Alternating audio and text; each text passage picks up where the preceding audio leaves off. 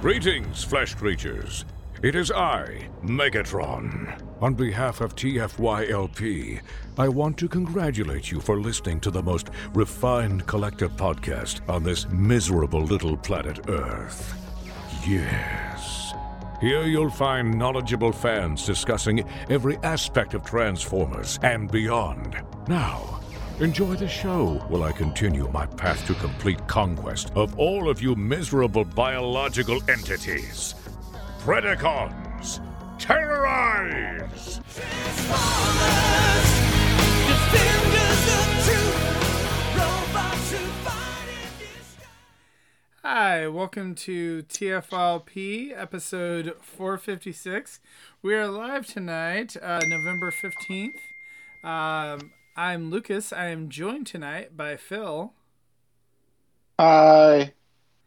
And Anna. Good evening. And Peter.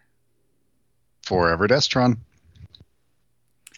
So, tonight we're going to talk about a little Cyberverse here. So, the some of the members of the cast have been bugging me to do a show. So, we did a live stream at... What's going on, Phil?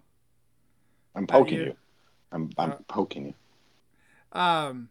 So we did a live stream at some point where we tried to watch Cyberverse. That did not work out at all because apparently you're not allowed to do that type of thing. So that was a while ago. And then I never picked it back up, Cyberverse at least. But I don't know. Anna, did you end up watching it at the time? Like, I know we're watching some of it. Did you end up watching more of it? I watched all of season one. And I didn't really play much with season two. I mostly just stopped after season one. Yeah, so everyone said, so I watched it and it was like, the beginning of season one was, heavily about Bumblebee. And it was a little bit slow for me and whatnot. But everyone kept telling me like, oh, this is a great show. You got to watch it and all that. And so I just never got around to it. And now we're starting on season 4 here, which I'm actually a little bit surprised that it's, went on as long as it has, and whatnot. So, but then we said, oh, let's go ahead and do a show about the new movie and all that, so then I've been, catching up and whatnot. So I think Phil and Peter and Anna, like, you guys are all pretty regular watchers of the show, right? Yes. I haven't seen all of season one, but I've seen all of season 2, 3, and both the season 4 movies. Now, Phil, do you watch it with your kids as well, or is it just kind of like your own? I don't think I would have watched this except for my son. My son was probably 5 or so when season 1 was on, and I had seen a little bit of season 1 and just quickly dismissed it. It was this YouTube show, these little 10-minute things, and I get that, like, cartoons have moved to not being 22/30-minute episodes anymore. They're now all doing like these 12, 15-minute episodes. But I had, like, very much dismissed that at the time as, like, it's not a real cartoon because it's not half hour. And it was so Bumblebee-centric that I'm just like, meh. The designs were kind of, they were kind of interesting, but still kind of meh.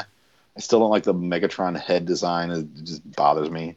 But then, like, it came on Netflix, and he was watching it, and he was watching season 2, and like, oh, Cheetor looks pretty cool. Let me see more of this. And he's like, Papa, you gotta watch this, and like there's crazy stuff with like Sky Bite and Jet Fire being mortal enemies with each other, and Starscream becoming the main bad guy, and then like, this is pretty cool, and you've got this big giant war, and then like season 3 just goes off the rails in terms of like insane next level stuff that's more akin to what we were getting from like the IDW books in terms of scale, but still pretty kid friendly, and still funny, and just lighthearted. Like even with the last little movie thing is like there's things that feel like they should be heavier, but it has still a happy ending, and it's just a weird place for a Transformers show. It's hard to really describe it. It gives a ton of fan service.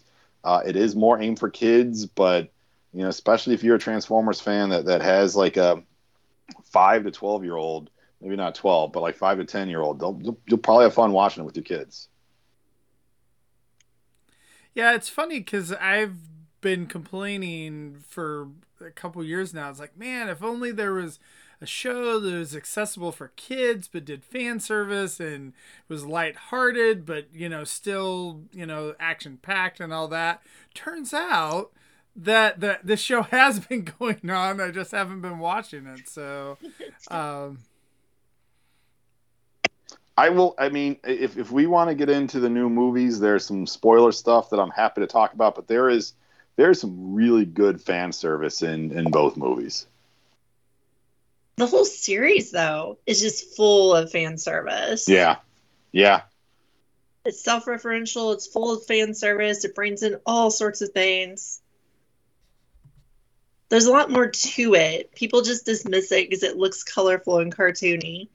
And you know what? That's like one of my favorite things about Cyberverse is that, like the most recent cartoon we really talked about as a group was the Netflix cartoon, which kind of shared the comic book style of dark colors and lots of shading and, everything's dirty and gritty. And Cyberverse just says, screw that. It's all bright primary colors and things glow and light up. And I just like that because when I look at my shelves, that's what they actually look like. My shelves are colorful messes of primary colors. They're not gritty. There's nothing gritty about my Transformers toys. Non-primary colors. Right, look at that. That's not gritty. That's beautiful. Yeah. So I really like that presentation. It just I don't know. It, like Catherine just said in the chat, it's got that upbeat part to it. Like it never feels dour and sad. Yeah, it's kind of a weird thing because I was messaging you the other day, and I was like, wait a minute, you don't like, all this fighting and whatnot, but it seems like at least season 2 and really all of them, it's that's kind of all they do is they sit there and fight back and forth. But I mean, I guess there's a positive message, and it kind of gets to that where, they do, kind of make amends and whatnot. But, it's Saturday morning cartoon fighting though. Yeah. Right. It's not the serious stuff we see in the comic where people are, getting their spines ripped out and I don't decapitations know, man, and whatnot. Like Starscream and Megatron. There is death. There is death. There's enough death that it's meaningful. And I like that better. I like it when death is used as a meaningful storytelling tool. But that's me getting into my feelings about the comics instead of Cyberverse.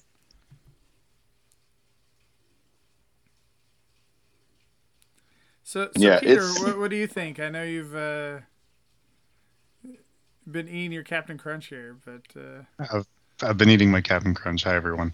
I agree with everything that everyone said. It's fun, it's upbeat, it's bright and shiny, and has a positive message, and its characters, with enough self-referential stuff and deep dive references to keep kids happy and keep old men like me happy, and maintains a continuity with heavier themes that are presented in a way that I assume kids could handle. I mean, it's not as heavy as some of the stuff that we were watching when we were kids, but it's still a lot of fun, and it feels like the way a Transformers cartoon should be.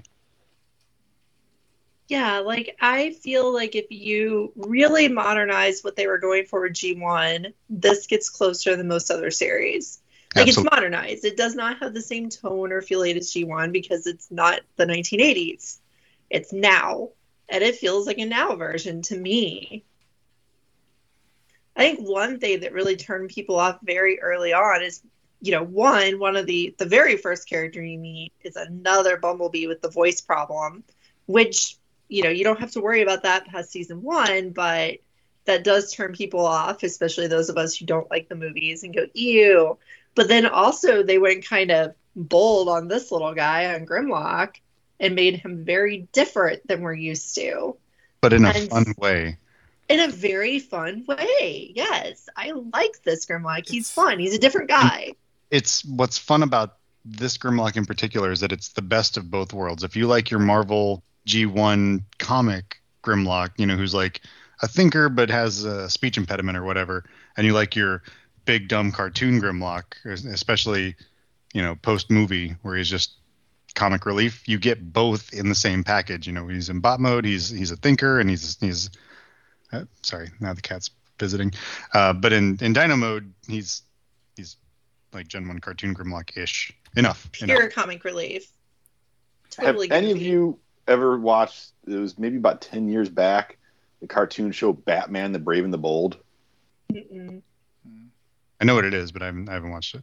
This has a similar sort of feel to it, where it is, that show was very deep cuts in terms of Batman and DC Comics. It was super duper silly, but still was cool battles and hero stuff. And you like, they never treated the characters as being silly. And I feel like that's how this is, even with kind of sillier characters like Grimlock.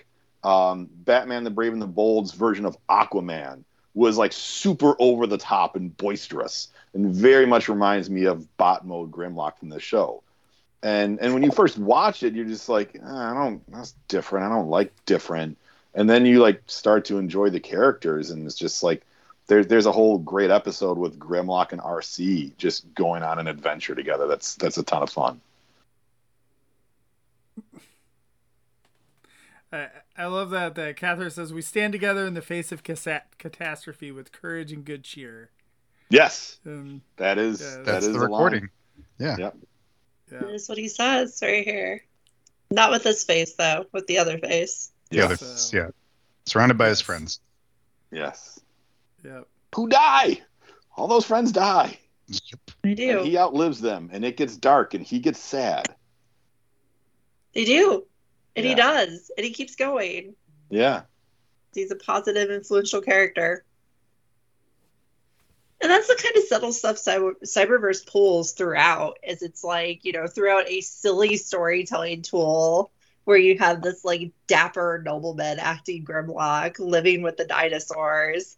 They tell you a tragic story of a guy who outlived like all of his friends. Yeah, it's such an interesting, I don't know, in the way that they deal with death even on the show and all that, it's just... Such an interesting tone. Like, I don't know. I feel like it shouldn't work, but it does. It does. And I totally get, you know, especially, I assume we'll get to the new movie soon, but especially like in there, I just got a lot of reminders of the things that people don't like about Cyberverse. Just like, you know, the tone, the like energy level, that like, sometimes it feels like the story is being told from the perspective of a hyperactive 12-year-old. Yeah. And I get why that doesn't appeal to people. Well, I really felt like that almost more with, like, when I was sitting through, you know, watching season 2, like, it felt more like that than the newer movies. But I don't know if it was just that I got used to it, or if it's just that the newer movies didn't feel as like hyperactive as that. I mean, Bumblebee is that character. He's the hyperactive 12-year-old point of view. So I think, the first and second season really have a lot of hyperactive 12-year-old to them. But it's not a bad thing. Again, if you want to get hyperactive 12-year-olds interested in the cartoon and interested in Transformers, that's how you do it. Well, it's just like a departure from, like, if you watch this back to back with those Netflix shows, it's just like complete, because like they talk so slow and all that, and it's so gritty and whatnot, and then like this is like bright and just crazy, you know, off the wall. Yeah, you didn't get a Clint Eastwood themed Transformer in the Netflix series. No, you did not. And you do here. You do. Who's also got a cool backstory. He's kind of a silly character, but his backstory is like, oh, yeah, I'd be a jaded, pissed-off Transformer if that happened to me, too. So can we dive into some of these new characters? But before we do that, I just want to say it somewhat annoys me that, like, I almost wish we could get really nice versions of, like, all these characters and whatnot, because even the whatever the deluxe line, what's it called? What's the deluxe?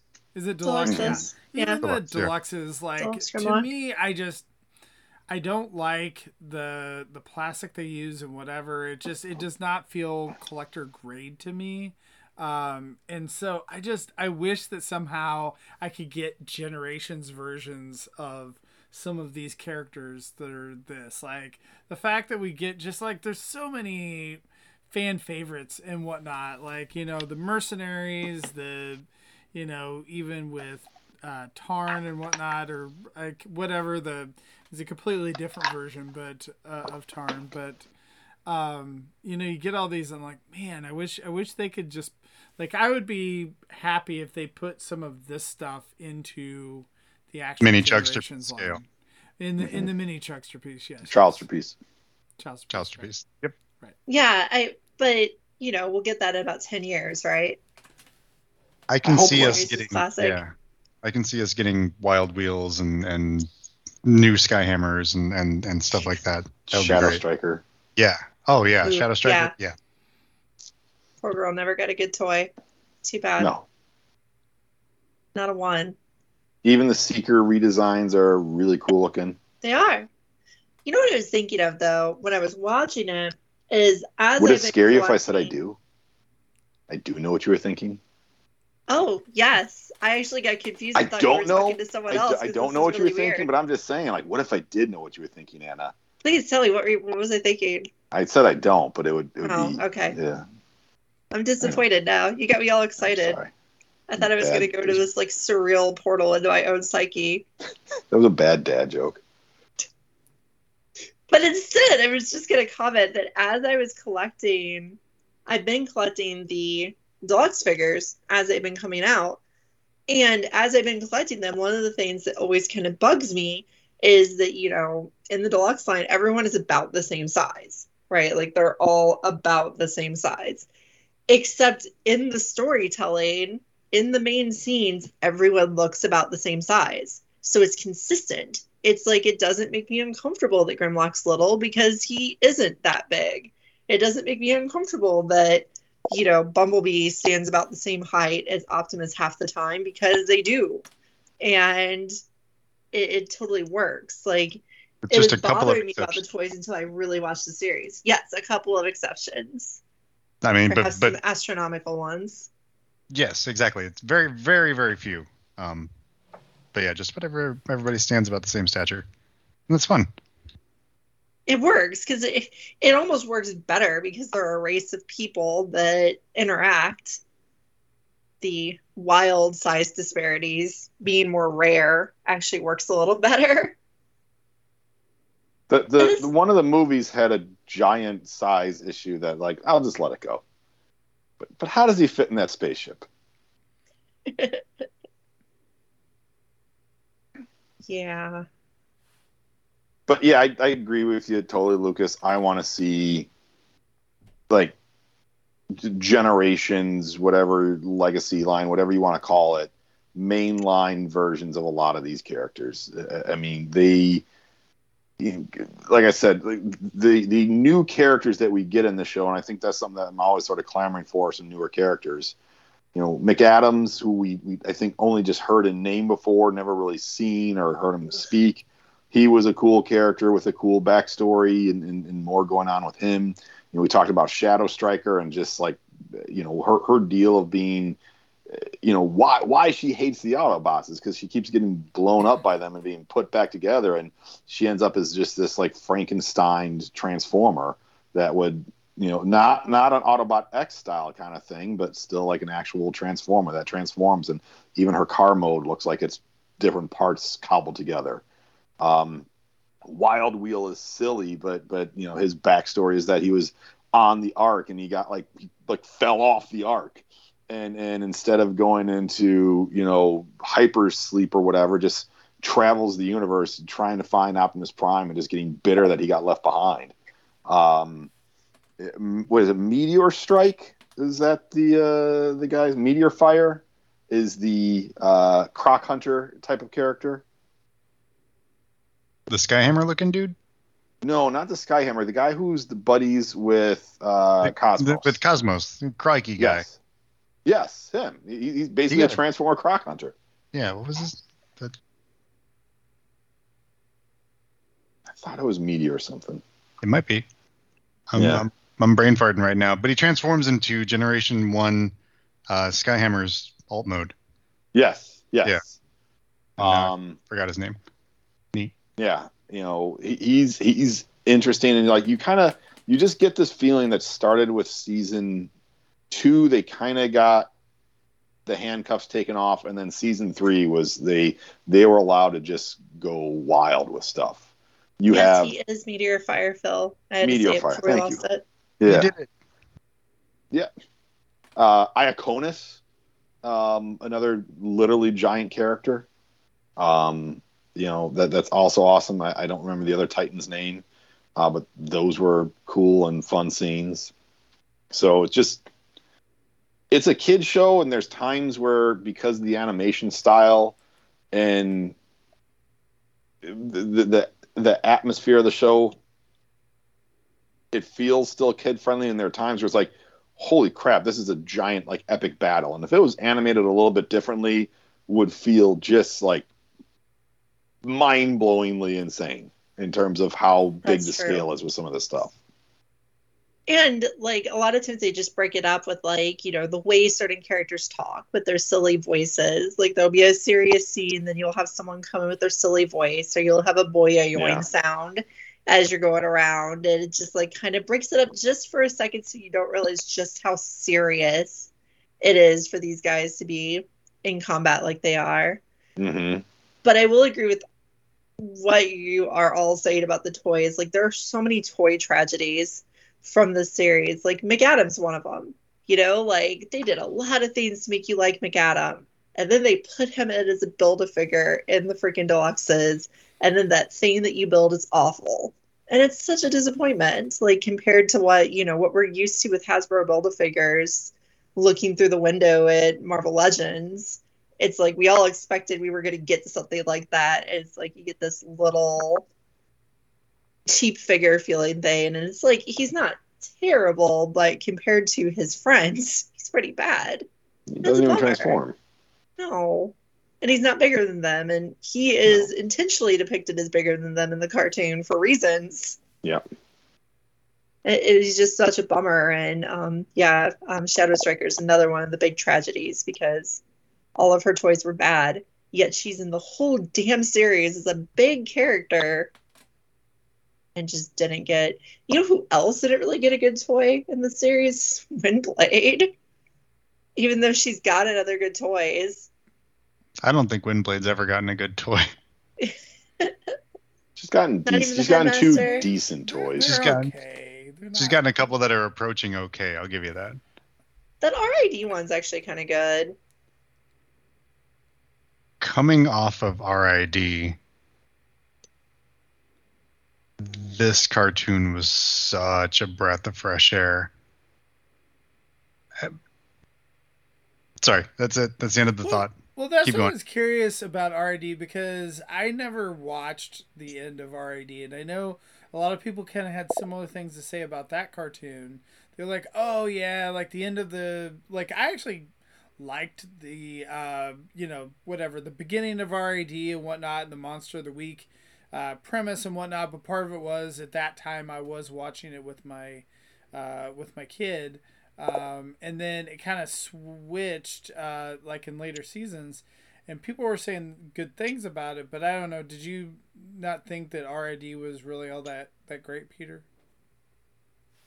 I don't think R.I.D. hit any of my expectations for a kid-friendly Transformers cartoon. I did like the Monster of the Week thing. All the Decepticons were like, animal-type, crittery things. But then only a third of them got toys, which was lame.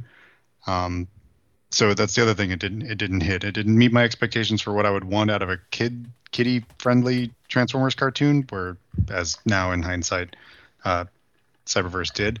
And also R.I.D.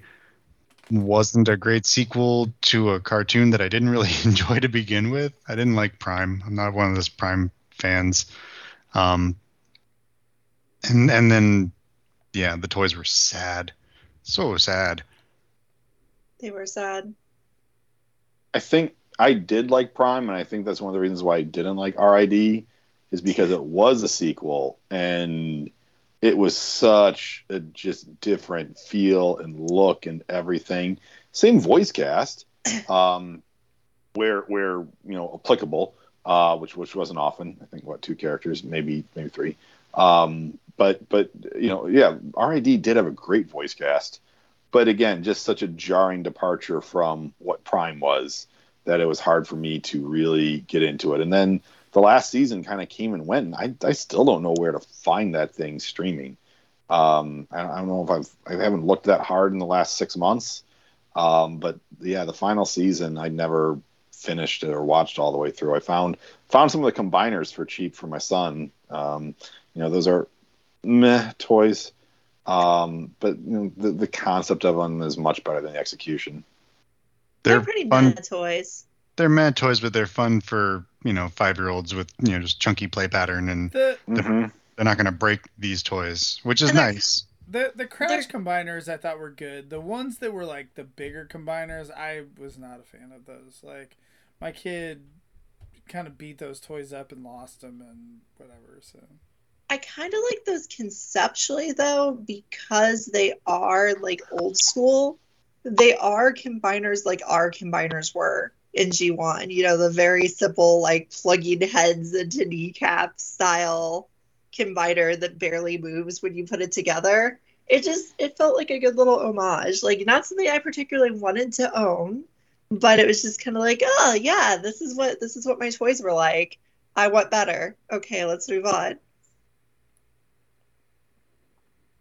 And they had some Scramble City, not 100% Scramble City. Arms couldn't become legs, but you could use, the arms from different combiners and swap them around and stuff. Yeah, which is kind of cool. But anyway, on to Cyberverse. I think we've said everything there is to say. Let's wrap it up. Book We're club over. Is... Yeah. So the new movies, I don't know how much we want to actually get into spoilers. That's the only thing I'm like a little worried about for people that haven't seen it. Is it safe to talk spoilers from season 3? Yeah. Okay. Season 3 ended, 8, 9, 10 months ago? If not longer. I haven't seen season 3 though, Phil. So no. And we can talk spoilers at a certain point. We just have to make it clear that we're going to do so. That's the way that we did it in the one episode we did of the Shattered Glass Book Club. Just to make it very clear, we're going to start Spoiler World. There you go. So yeah, we're not saying that there wasn't good toys for R.I.D. I just think that, there were... the toys could have been better for R.I.D. And there should have been more characters. I mean, Bisk is great and Thunderhoof is great. But for as many Decepticons as were showcased on the cartoon, and even like the combiner limbs, not all of the combiner limbs got individual fully fleshed out toys. A lot of the characters that became combiner limbs, especially Decepticon combiner types, didn't get any toy outside of the combiner bits, which was sad. Well, yeah, I wonder though with R.I.D. because I feel like especially after the beginning, it was kind of hard to find some of the toys if you wanted to find them, right? Like, the earlier waves were fine, and then some of the later waves weren't. But I don't know. I feel like this you know, whatever Cyberverse show is like the little show that could kind of thing, where it just keeps chugging along. I don't know if, you know, part of that is COVID and, you know, or what exactly it is, but it's like, I feel like the toys, like, they don't even bother announcing stuff anymore. But like, they just show up on, you know, on shelves, and you're like, oh, hey, look, it's a pack of Repugnuses, and, you know, or it's, you know, Dinobots, or it's like, you know, whatever kind of thing where you're like, oh crap, like, look at that. Multiple multi-packs, like, out of nowhere at Target, just like, here's a 4-pack, it's $80, here's a bunch of Seekers, here's a bunch of this, here's a bunch of that. It's like, oh, okay, yeah, I'll take that. And the good news is, if you do like these toys, you can typically find them for cheap. That Seeker 4-pack got deeply discounted. It did. And it was pretty. Yeah. They are pretty. There's some really cool colors. Shelf ornaments. As long as you don't expose that they can't move, it's okay.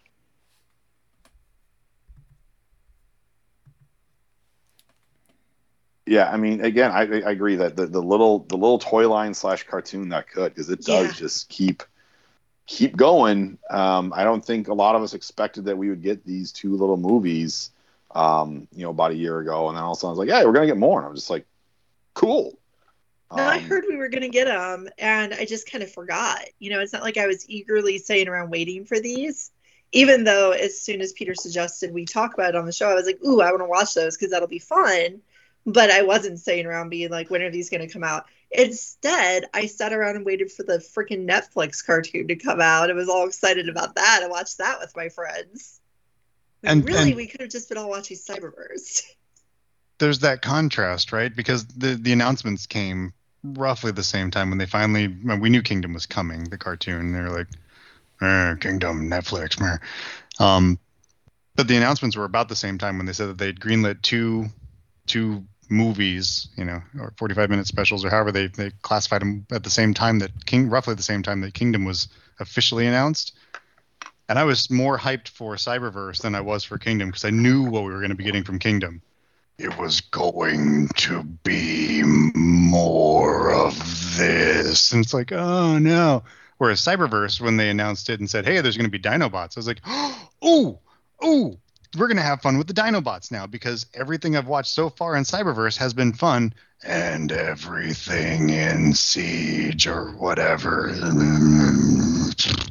And this was such a fun group of Dinobots. Oh, yeah. It was. Are we talking about it now? Here we are. Spoilers. Yeah. We already announced it. We're game on. I mean, it didn't be a spoiler, though, because that was like the whole preview.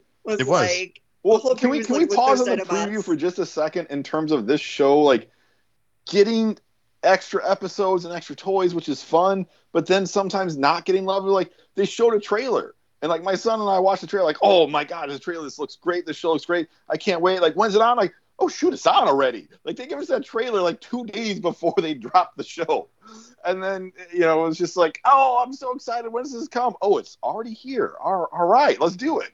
That is the case, though. Like, you can really contrast the way they advertised and released the Netflix shows. You know, they got special toy lines, they got spoiler packs, they got lots of coverage, you got exclusives, emails from polls, you got your Netflix ads, you got all sorts of announcements on your Facebook. And then with Cyberverse, it's just like, Cyberverse just appears when it wants to. Yeah. It's just like, oh, season 3's up, did you know? Yeah, like, there's going to be a season 3. There was. What? Quintessons? Starscream's a Quintesson? What? It's a bummer that they so poorly, or maybe intentionally poorly, advertised this series, but heavily advertised the much inferior series. And I'm going to make that well known that I really think Cyberverse is a much better thing to spend your time watching. Oh, than yeah. It 100% is. 100%. I mean... And after these other shows and whatnot, and even with, you know, you guys saying, oh, this is a good show, you should watch it, I was like, okay, whatever. Like, is it really, or is it just like, it's good in comparison? You know, just because that whole taste of like the Combiner Wars show that is just hot garbage, and the Netflix show, which is like better, I guess, in comparison. But man. Lukewarm, like, garbage? Right. So, yeah. So my question with the Dinobots, like, so now, like, are the Dinobots just always going to combine? No. Well, like, they don't need to. I would say they don't need to. My heart says no, but I'm more like Enoch said in the chat here. Cyberverse handled combining Dinobots way better than Power of the Primes did. Power of the Primes was barely a story, and they just were throwing toys at the screen, like, "Hey, here's a toy, here's a toy." Right. This actually, you know, they reached into the well of references that we have, and they pulled the Enigma of Combination out and actually talked about it and explained it real quick. You know, I mean, Power of the Primes did the same thing, but go ahead. No, but they treated it even in like a typical Cyberverse way of it, like being like this, like, "Hey, look what I found. What does this do?" Like, I don't know. It's called an enigma. It's an enigma. We don't know what it does. It's just very tongue in cheek with that. And they had fun with it. It doesn't quite always get me to laugh, but it always gets me to smile. Yeah, right? Like, I don't laugh at all the jokes, but I'm always smiling at them because it's like, oh, come on, guys, that is just so corny. But I'm happy, like I'm laughing with them. It's good times. So one thing we didn't talk about, and I think we talked about last week, about where to actually watch the show. And you guys were saying in the chat, YouTube. So the first two seasons are on Netflix in the US at least. But also YouTube. Everything is on YouTube as far as in the US. Now, I don't know about other countries and whatnot, like what it's on and whatnot. Like if it's on YouTube or what. But I would say that's probably the best spot to watch. Yeah. So.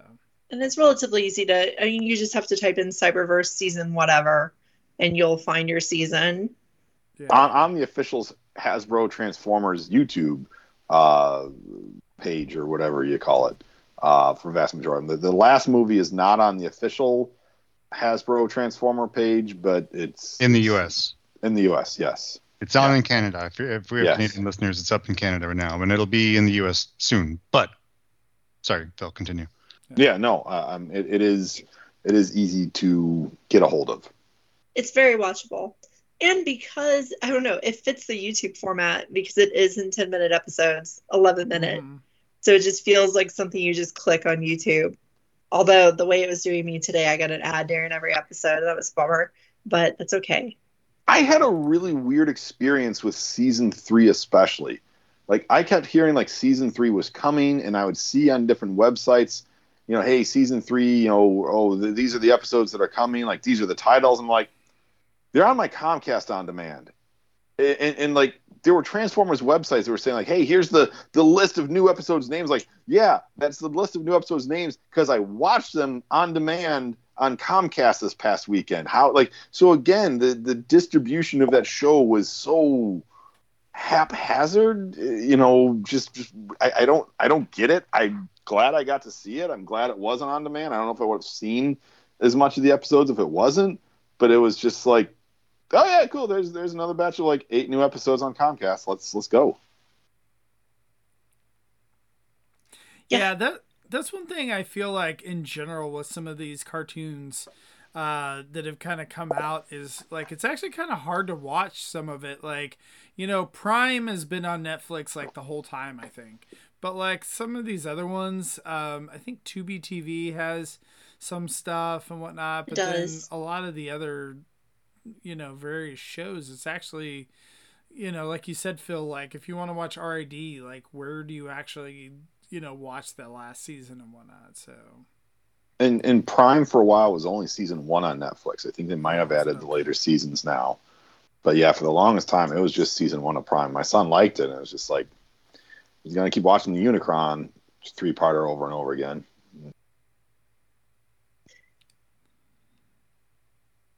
So, but yeah, no, I thought the movie was really good. I thought it was well paced. You know, for the most part, I don't know, it kept me engaged, you know, watching it. So, and again, Dinobots, like that was a ton of fun. So I didn't get around to the end of season 3. Season 3 ends on a happy note, right? Like it ends with everything's kind of done for now. It ends with a big question mark that got answered in the second movie. Okay. Yeah. Okay. Like, what's going to happen with... Yeah. It's like, what the hell is happening there? Because I heard about all that. I've seen some of it, just a little teeny bit. My relationship with season 3 was very much like my relationship with G1, where I just, like, randomly watched episodes sometimes. Like, I got excited about something, went and watched an episode. Like, I got this toy, so I went and watched this episode. What, and then other episodes with him in it. For audio listeners?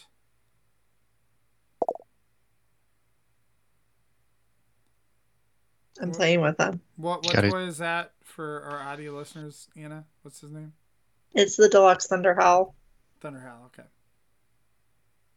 Yes. It's the one that feels like the wrong size, because he's one of the few people that is bigger than everybody else.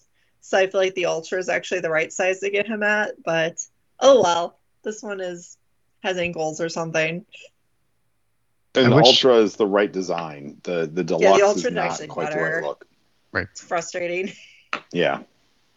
But Ultras are loaded with gimmicks, so you gotta pick your poison. You do. But anyway, yes, I just kind of sought out the ones that went with the episodes that I liked. Like, I watched the Repugnus episode, and I watched the Thunderhowl episode, so I didn't see all of season 3. But Cyberverse is more welcoming of that kind of approach than a lot of the other recent series. Like, I could just watch a single episode and enjoy it. Which is nice to have sometimes. Don't always want to binge. The first half of season 3 is a big multi-parter, and that might be a little bit hard to watch, just a random episode. They like their multi-parters, too. Yeah. But it's not all multi-parters, so that's nice. No, there's a big, like... They basically rip off The Matrix with the plot of the first half of season 3. And then instead of it being robots, it's Quintessons.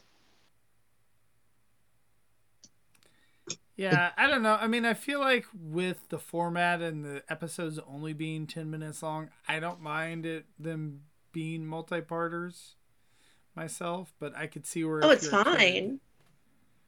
It has a degree of, like, complete ADHD and nothing feels connected, but also it goes into super hyper-focus mode for several episode strings at a time. So there are multi-parters, like we've said, but then it'll wander for a little bit and everyone's just kind of floating around doing whatever. And then it goes back to everyone comes back together to focus on this one thing real quick. And by real quick, I mean 4, 5, 6 episodes, and then everyone's off meandering again. So Peter, what you're saying is it's kind of like our show where we meander and then, like, halfway through there might actually be some actual information. Lucas herds the cats and we all get into a line. And we say what we need to say, and then we go off on tangents again. They're jumping about. But it's like 2 hours in, so you're like, oh, I'm stuck. I can't go anywhere. We actually, hopefully the, two people that got all the way through this. No, I agree with that, though. Like, I agree with that it has both of those, but it is nice just to be able to be like, you know, after I watched the Repugnus episode, I had a friend I thought would enjoy it. So I was just like, hey, watch this. Here's the link. It's 10 minutes. Watch the damn thing and see if you think this is funny or interesting. And that was it. You know, like, I didn't have to tell him, go watch 5 episodes or watch all of season 2 and 3 first and then whatever, watch this. It was just like, watch this one episode. It's a self-contained story. It's fun and silly. Look at the references. Look at the different colored bug people. It's a good time. And I enjoy that. Well, I mean, I think it's good to hear, because for someone like me, I know where you're like, oh, we're starting with season 4, you know, that you're like, oh, God, I need to actually watch, you know, all of these episodes and get through them and whatnot. And so that's the thing. It's nice to hear. It's like, oh, no, like, there are some self-contained episodes and I can just check it out and have some bite-sized chunks to where you don't actually have to, you know, watch hours and hours in order to catch up with the plot.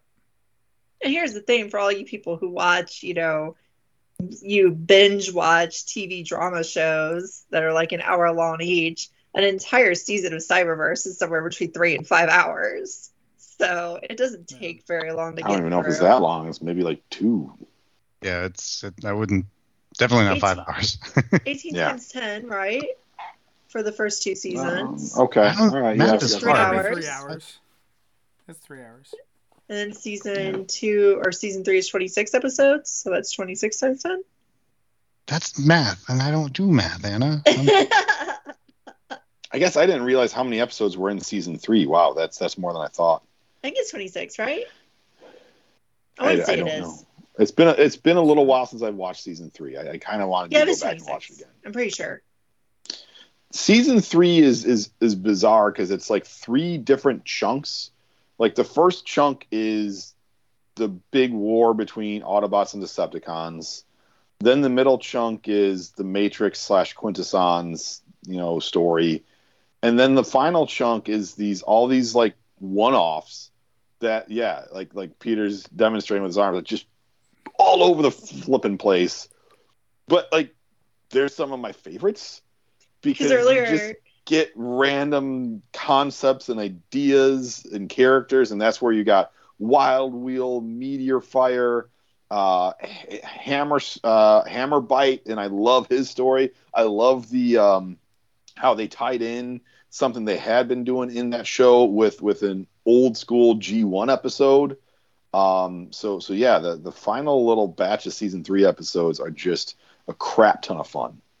Because earlier today I thought I was going to watch the end of season three and get a good idea of what was going on for the new movies. And it's just like, no, you're going to watch Wreck and Rude run around with Ratchet and what the hell's going on. It's great. And people and Jetfire's disappearing. And it's like, all right, well, this is amusing, so I don't care. But this is not telling me anything. Like, if you just want to watch the season four movie, the second movie is a little harder to watch without knowing what else has happened. The first one, though, like works perfectly. It's fine. The only thing I would say you kind of need to know is like Grimlock is that like intelligent, boisterous guy in robot mode and angry dinosaur and T-Rex mode. Yeah, that's pretty much it. I feel like you picked that up pretty quick anyway. Like even if you didn't, watch the earlier seasons and whatnot. So yeah, for sure. Yeah. I didn't say what.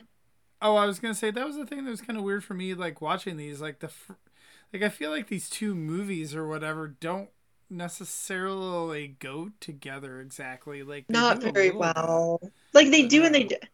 Like they do as much as any of the disparate plots from the other seasons did. It's just, it's 2 45-minute episodes instead of 18 10-minute episodes.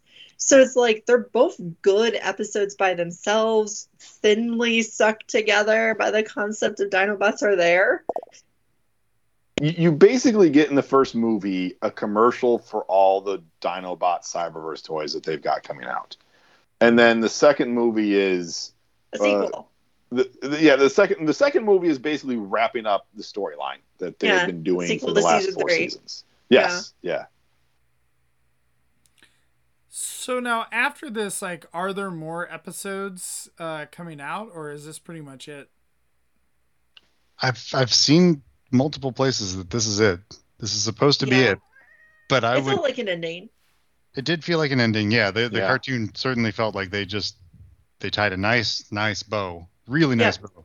Most cartoons and a totally good bow, like a very good bow. Yeah, happy with that bow. Very happy with it.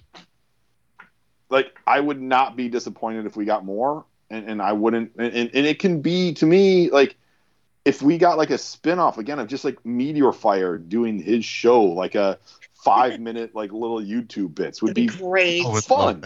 Like, I don't want to leave this version of the Transformers universe behind. And honestly, like, I don't remember the last time I felt that way about a Transformers show where it's like, man, this version of the Transformers universe is one that I'm having a harder time saying goodbye to.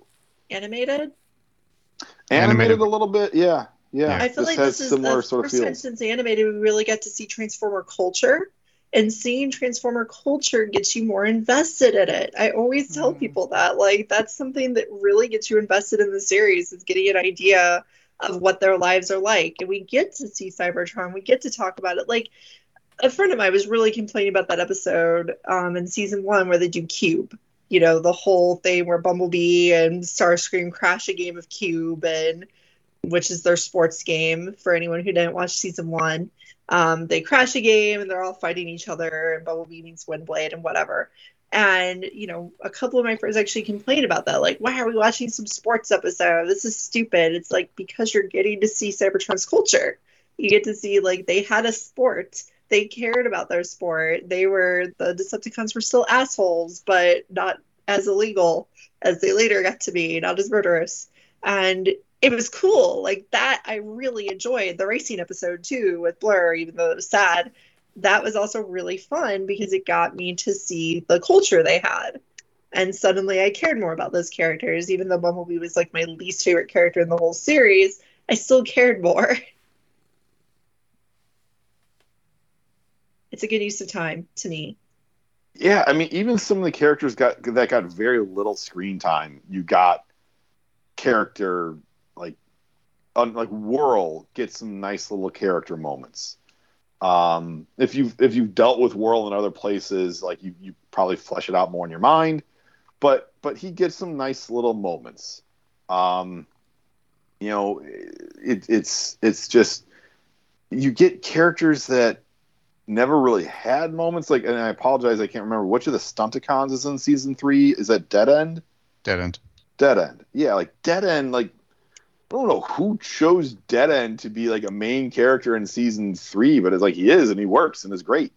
So there's a little bit of, again, that sort of formula that worked well with Lost Light of just giving, especially in season 3, giving some smaller characters some of their own moments, giving them a storyline that gives them time to shine. And again, similarities to Lost Light is Rodimus is one of the main characters in the season 3 stories. So, you know, but it does just, you know, they figure out a way to, and then again, add new characters to the show, like Thunderhowl, who's a Cybertronian Knight, which we had seen really crappy versions of Cybertronian Knights fairly recently, and this is a fun one. I agree.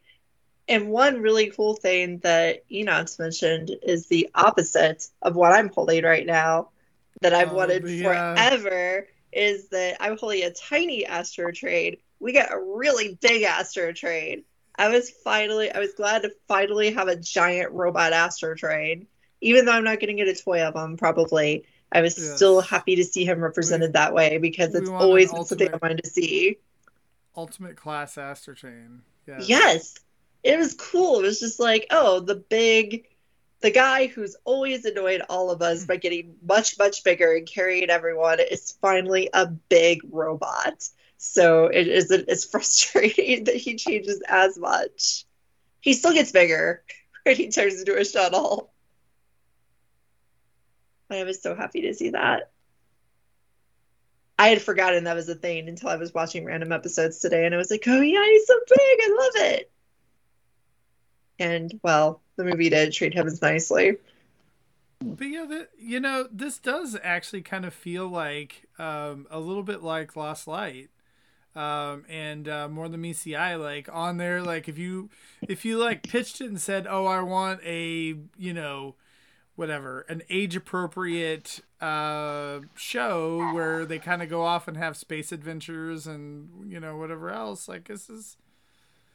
You know, it captures a little bit of that.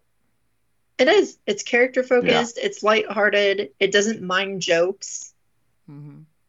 And there's some like some deeper sci-fi stuff a little bit, like the episode where they get into that weird negative space and they're meeting all the other arcs and have to figure that out. You know, that feels like a Star Trek plot right there. It does. Probably was a Star Trek plot, and I just can't remember it. Certain it is. So it's just fun. If you're I get it. If you don't have kids, it's harder to get into it. You know, it was easier for me to get into it having kids. It's like to just make that first like put your toe in the water. You think the water's too cold, sort of thing. You know, I can see how you'd feel that way, but don't give the show a chance. If you don't want all the Bumblebee stuff, then just jump right to season 2 or even season 3. You know, it's fun, and you'll want to go back and watch the older episodes. Yeah, I agree with that. I started on season one, watched a couple episodes, was like, this is going to be just like R.I.D., and didn't do anything until season two. And then season two, I binged it and was like, okay, well, I'm going to go back and watch season one now. And it still wasn't, you know, it wasn't season two or season three for that matter. But I'm super glad I went back and revisited it. And if you're willing to sit through the Netflix War for Cybertron stuff, you owe it to yourself to have something fun related to Transformers fiction in your life. Right. This is something 100%. That I do sort of miss with, you know, you get it with the comic books where you have more of a singular or tighter knit writing team. You don't have that as much with the cartoons.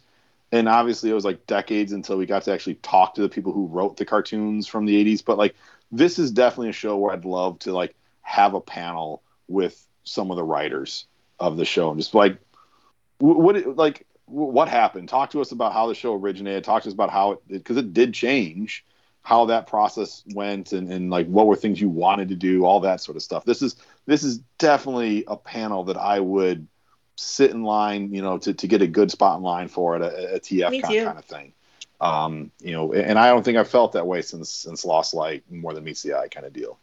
Everything I've heard about the writers for this, they've been so positive about everything, which reflects in the way the cartoon plays out. Yeah. You know, it's a very positive thing, lots of positive storytelling, that sort of thing. So it'd be nice to hear. And they just do so many characters that other things have done injustice, they do them justice. Like they, like, you know, those of us who've read the comics have gotten used to, you know, RC being like a more violent, more adventurous type character. But they did that here. They made her more, you know, more of a warrior and more action-y and whatnot. But they actually made her fun. Instead of, like, grim and scary and murderous, she's just, like, a fun adventurer type. And but she's also kind of murderous. They kind of saved the character. Yeah. She's murderous enough, yes. Well, it's like they make jokes about, like, her big guns. And it's just like, and I'm not, like, that's not a euphemism. Like she'll just, like, her and Grimlock will just be standing down in the yard, like, with giant cannons blasting asteroids. And in the first movie, like, she has this cool gun that, like, one of the bad guys who's basically, they make Bug Bite Rocket Raccoon. And it's like, I want to steal your gun. Yes. And it's very amusing. But it works. Like, it's like, I get what they were referencing. I know where they got the idea for RC being, you know, like the badass fighter lady, but they didn't make her awful like the IDW comics did. Right. So I get to enjoy that version of her, which I never had before. The IDW that made her Galvatron's sibling. God, no, it was a mess. It was a total mess, and this wasn't. But you can still see the influence from it. Yeah. Just like you can see the influence, you know, someone said the word mercenaries real fast. So, yeah, there's mercenaries in the second movie. And, second, not first. Yeah. First movie. No, first? Okay, movie. You're right. It's the first one. Yep. The second one's the other reference. But, yeah, there's mercenaries in it. And they're like, a lot of them are the same mercenaries that we saw in the War for Cybertron, but this time they're fun and memorable and enjoyable. Yeah. And I'm glad that they got to Team Rocket away so they could come back later because I actually enjoyed them. They were fun.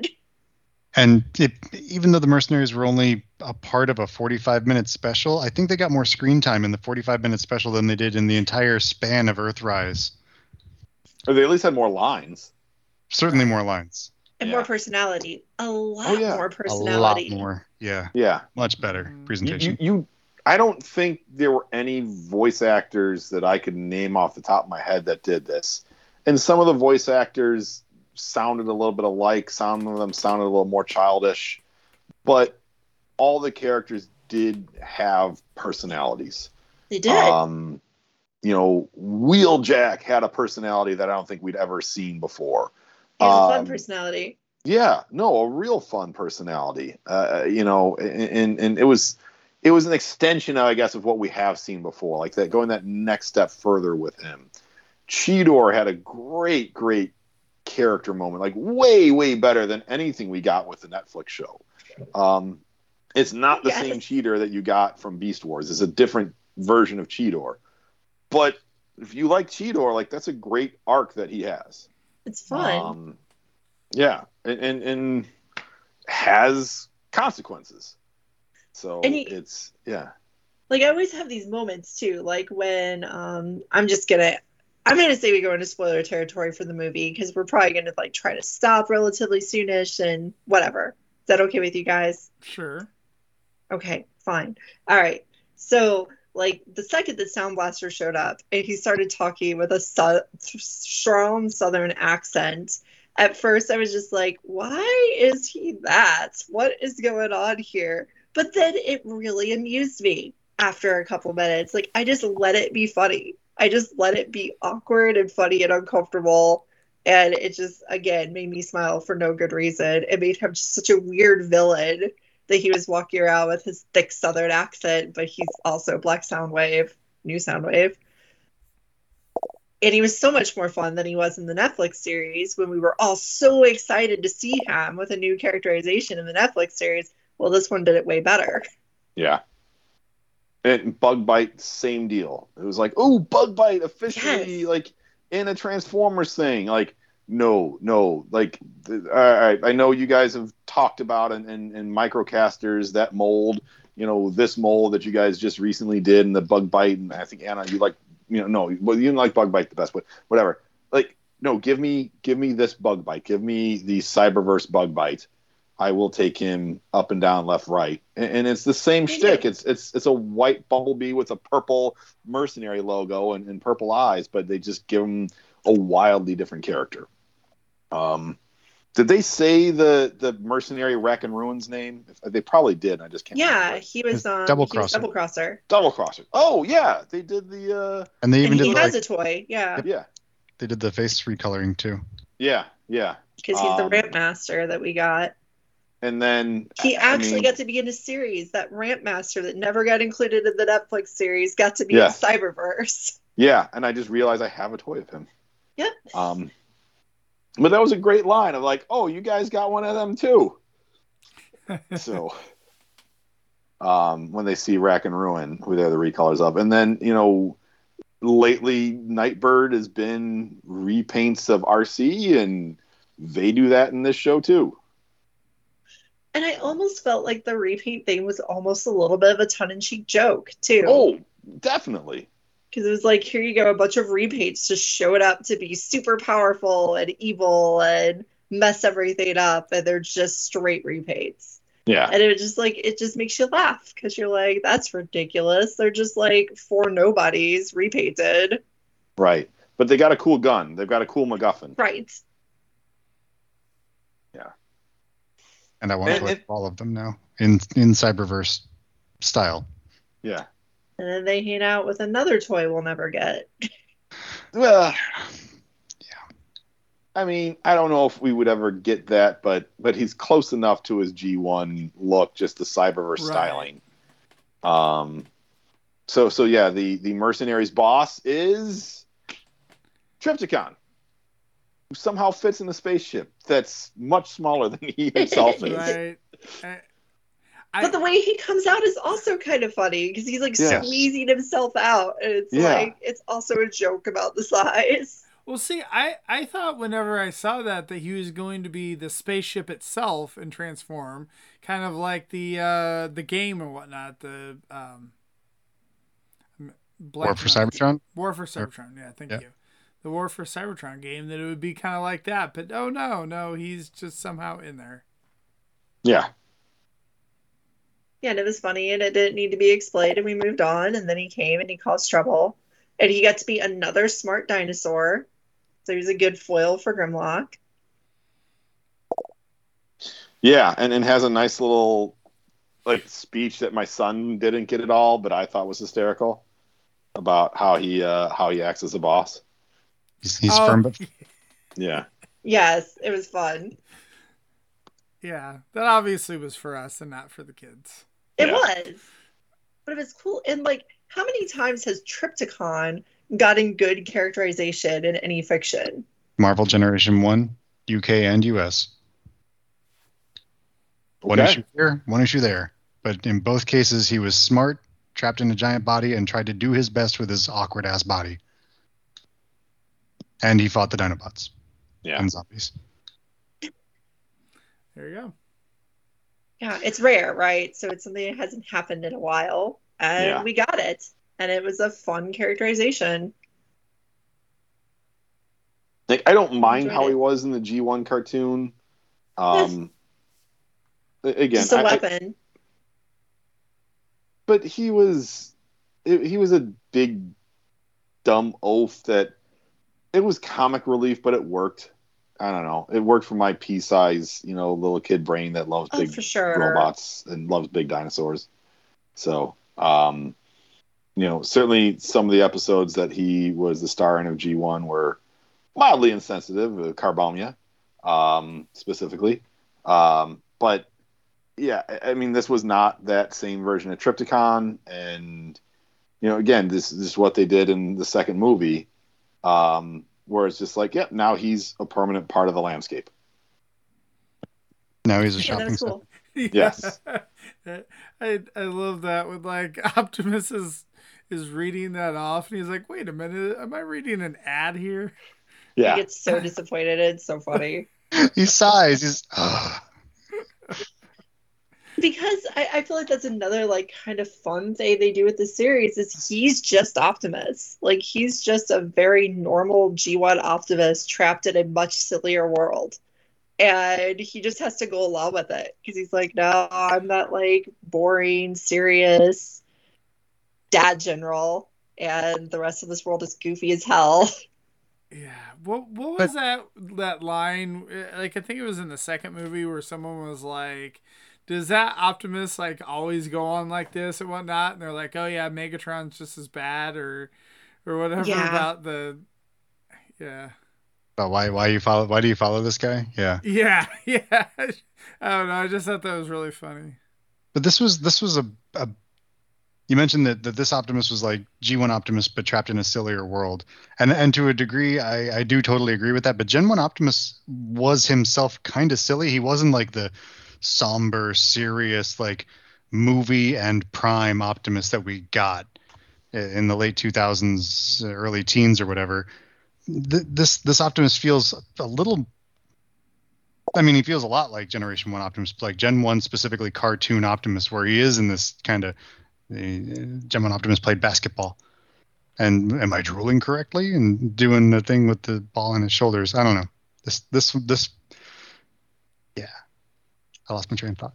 This Optimus to me sort of felt like David Kay's animated Optimus, I don't know, some drastic time in the future where he had become the leader of the Autobots. I can see that. Yeah. Yeah. And that's kind of refreshing though, because I feel like we keep moving this line where, Optimus is so serious, and then he in the movies is this murder Optimus and whatnot, and it's kind of sad. It's oh, I kind of want more of that fun, silly I come back to the Brave and the Bold comparison of Batman, Brave and the Bold compared to the Batman movies at the time, because around the same time you had the Christian Bale Batman. And Optimus has become the Christian Bale Batman at times, where it's just I'm Batman. Yeah, Megatron must be stopped. Yeah. And it's just it is, whatever it was in the 80s where grim and gritty became the way to go with characters, whether it's Dark Knight Returns or The Watchmen, every hero has to go through that phase of just being I'm going to rip your face off kind of thing. That's how I show I'm a tough, badass leader, is being ultra-violent. At least that's how pop culture is, taking these characters through their paths. So, again, this was...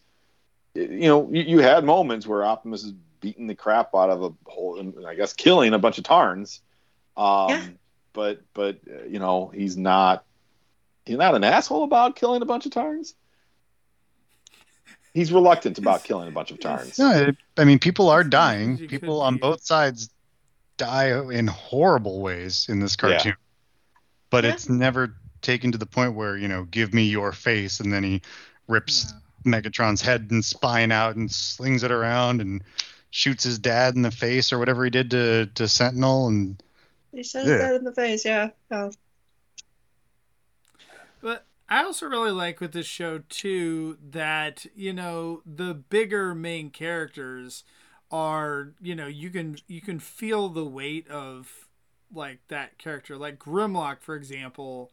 I mean, he just comes in and just wrecks some stuff, like, constantly. And I love that where, you know, it's like, yeah, you know, you guys might have this guy, but we've got a Grimlock, and you got to watch out. We've got a Hulk. Right. Yeah, pretty much. And then we also have a combiner then. Right. We have a Volcanicus that... The Volcanicus toy that they've made where it's just the combined thing is kind of meh. I think my son wants it, and I'm just like, nah. If I find out on clearance, maybe I'll pick it up for him. Other than that, I'm not going to pick it up for it. Yeah. I like this Volcanicus. Like, it was fun. It was a fun way to do it, and I want to own this one, but I don't really want the non-transforming, well, non-combining. It transforms. Yeah, it does transform. It does something. And my son was like, when does he turn into the big dragon? Like, I don't know. I'm like, no, he doesn't. He doesn't transform. The combiner mode doesn't transform like the toy does. So, no. Of course it doesn't. Yeah. So it was still fun. You did have that, like, very Looney Tunes-esque montage of him, like, learning how to walk as he's doing the whole training thing. You know, that was, like, straight out of, like, you know, Bugs Bunny. You know, which, again, I could see how some people would be turned off by that, but, you know, it gets back to the show pretty quickly. And, again, if you look at when the Dinobots are saying what happened to them, it's like, oh, their planet got blown up. Their friends all died. Their buddy Tiny Arms wanted to be like Grimlock, and he was killed. It's like, okay, they have some really, you know, just over-the-top silliness, but that silliness is like, oh, wait, what did they say just happened there? Right. Yeah. Yeah. And I felt the same way about that. Like, as it was happening, I was like, wait a second. Oh, my goodness. Yeah. Shout out to Tiny Arms. Yeah, the serious sad backstory. Poor silly Dinobots.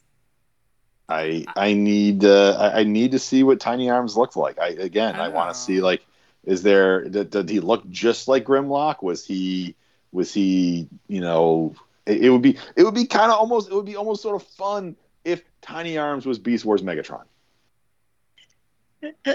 Like, I know some Beast Wars fans would hate that, but if it turns out like Tiny Arms was just his nickname, and he was or if he just not even just keep his name Tiny Arms, and he turned into a purple T-Rex, like I would enjoy that little, you know. Again, I'm not a huge Beast Wars fan, so I'm sure that's sacrilege to some folks, but whatever. I like that. It's fun pillage. It works. Yeah. So I'd be happy with that. I'd even be happy if they just made him and Beast Wars Megatron colors and said, this is Tiny Arms, whatever. It was like, he's Beast Wars Megatron colors. That's funny. And we can have fun with our lives. Yeah. Yeah, no, it's just... You haven't had that many transforming T-Rexes, so the fact that there's another one that's been introduced would be like, give us another little homage. So... And... I like these Dinobots. I really did. They were fun. They were not relatable. That's not the word I want. But I mean, I'm not a dinosaur. But they were like likable is also not the word I want. But you know what I mean. Like, it was easy to get invested in them. They were definitely likable. Yeah. Investable? I can't think of the word I want. But they were worth investing in. I cared about them. They were. Yeah. They were cute and lovable and likable. I wanted them to do good. I did like them a little more in the second movie, where they weren't the sole focus of attention, and they kind of played the role that Dinobots have done, like in the '86 movie, where they were a bit of the big stompy comic relief sort of thing. That was a fun usage of them again. Yeah, it was okay. Yeah, I actually liked them better in the first movie, though. And that's fine. They actually get to talk and yeah. You know, I like Swoop a lot. I like their version of Swoop. Mm-hmm. I'm really glad that Cyberverse is willing to just be like, we want to have more woman characters. We'll just make Superwoman now. That's fine. Yeah. And it didn't hurt anything. No. It made it better. Yeah. Right. Well, I mean, I feel like all of the women characters, it just blended into the show. It felt natural for the most part. Yeah. You know, like I wasn't sitting there going like, oh, that's, you know, that's a woman, blah, blah, blah. Right. Why is Cosmos a girl? That's so offensive. I'm upset. No, it was just like, oh, well, Cosmos is a girl in this series. That's good. Right. The only thing I didn't like with that was Clobber. Just because it's like, wait, that's Lugnut. It's not Clobber. Like, I just, if they had had just a joke that Lugnut was her brother. Because it was such a different character and different sounding voice, but looked so similar. I will say for a lot of the characters that they did gender swaps on, like okay, you know, it still seemed like that character, maybe not with Cosmos as much, but I don't know. It was like Lugnut and Clobber, robot mode looked the same, different alt mode, but it just, like, even if they said it was Lugnut, and just had Lugnut be a female this time, I would have been fine with it. But the fact that they gave it the nearly identical robot mode and a different name, just threw me for a mile loop. But Clobber was a really great character too. Clobber was fine. Yeah. She was fun. I'm just glad that they actually, like, most of the time in Transformers stuff, they won't do a gender swap, and so they just add more and more characters. They just keep piling on new people in order to add women, and in the series they just gender swapped a few characters. They're new versions of the character anyway. It's not like the Skywarp in the series was going to be original Skywarp, so why not let it be a woman Skywarp? That's fine. Doesn't really change anything. It's already a new character. Right. And the new ones they add, like Shadow Striker, were, you know, awesome freaking characters. Legitimately new characters, yeah. Yeah. Yeah. Was Shadow Striker a legitimately new character, or was she introduced sidebar in R.I.D. as one of the combiner limbs? I think so. I don't know. I want to say, Peter, that the name was just a little bit off. I think it was just like a really close name, but I'm not sure. You're probably right. You're usually right. There's no telling. There is, and I might look it up to find out. But you always do, Phil. Look, I have a robot with a cowboy hat. Ta-da. And that would fit in perfectly well in this show. He has because there was one. He's got a vest. What toy is this from? This is Gun Kid. I mean, Super Megatron. This is going to be my Super Megatron. He was going to be Super Megatron, then he wasn't. But he has a cowboy hat. That's all I care about. Look, it's like Wild Wheel. Yeah. He's Marshall Bravestar meets Transformers. Yeah. He is. Oh. That's fun. Well, do we have any other plot points and whatnot to talk about, or anything from the second movie? Because we didn't touch it too heavy.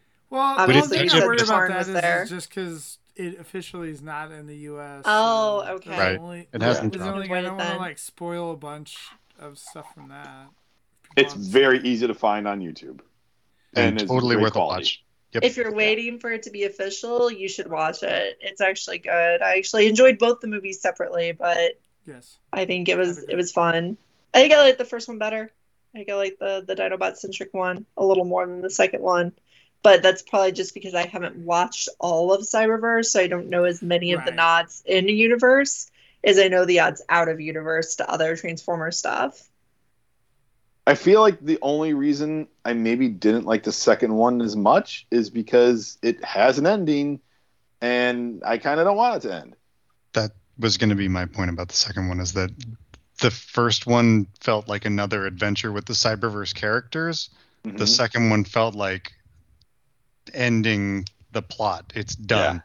Yeah. Like, it is true. Still really good. You should still, everyone should still check it out. Find it, watch it, wait for it to come out officially. Whatever you want to do, it's still worth a watch, most definitely. But what is, I keep forgetting the name of the MacGuffin in this one. The helm of what? Oh, God. Corvus or something? I don't remember. But it's like, Peter, was that ever something that's come up in Transformers before?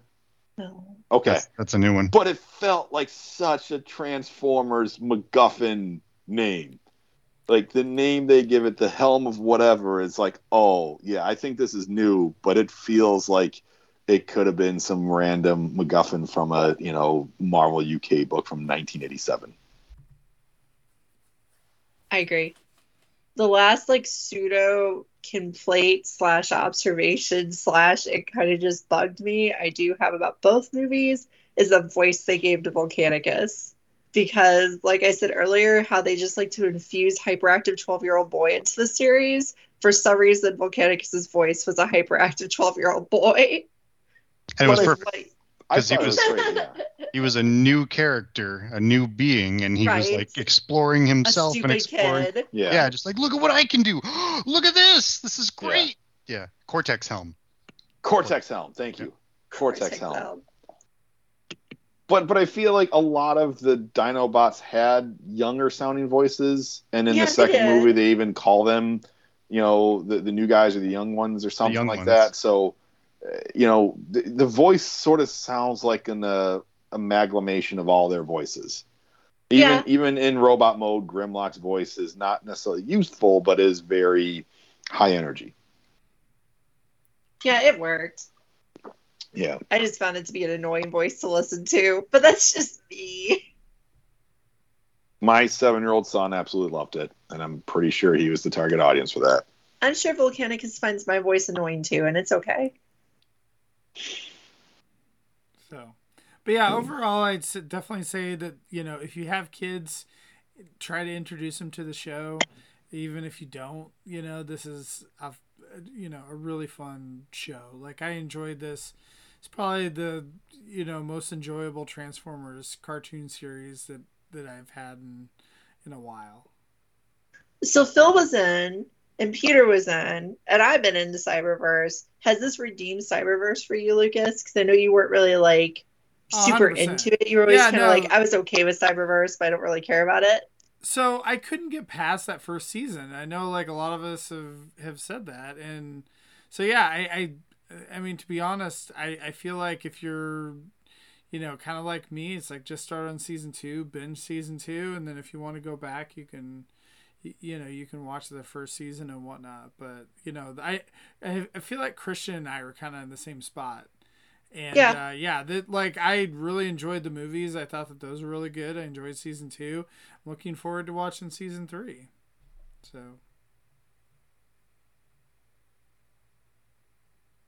yay! Hopefully, we converted some people in the audience too. They'll go watch it if they haven't.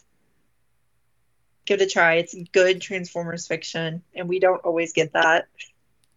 Speaking of audience, where's Zaldron tonight? I haven't seen him. Yeah, he. I know with the latest show that I think he's probably had to, you know, sign off early and kind of catch. Some people have to go to sleep. But I do want to mention if you do like good Transformers fiction, the book club this week is covering Till All Are One, 1 and 2. So that is, I think there's 12 total issues of that. I believe. Apparently, right? I think. Yeah, we talked about that. There's 12. Anyway, and that was written by is it Margaret Scott? Is that how you pronounce her first name? I think. Anyway, Margaret. She's a you know, really good writer and whatnot. Good at writing, so, yes. So I'll be curious to hear your thoughts on this, Anna, because I know that. You know, you like some of the concepts, but not always. I like everything she's written yet so far, so we'll see what I think of this one. So, but yeah, that is going to be on the TF Talk Discord at 9:30 Eastern, 8:30 Central on Sunday night. Correct? Yep. Feel free to join us. It's a good jumping in point since we're starting a new comic book kind of.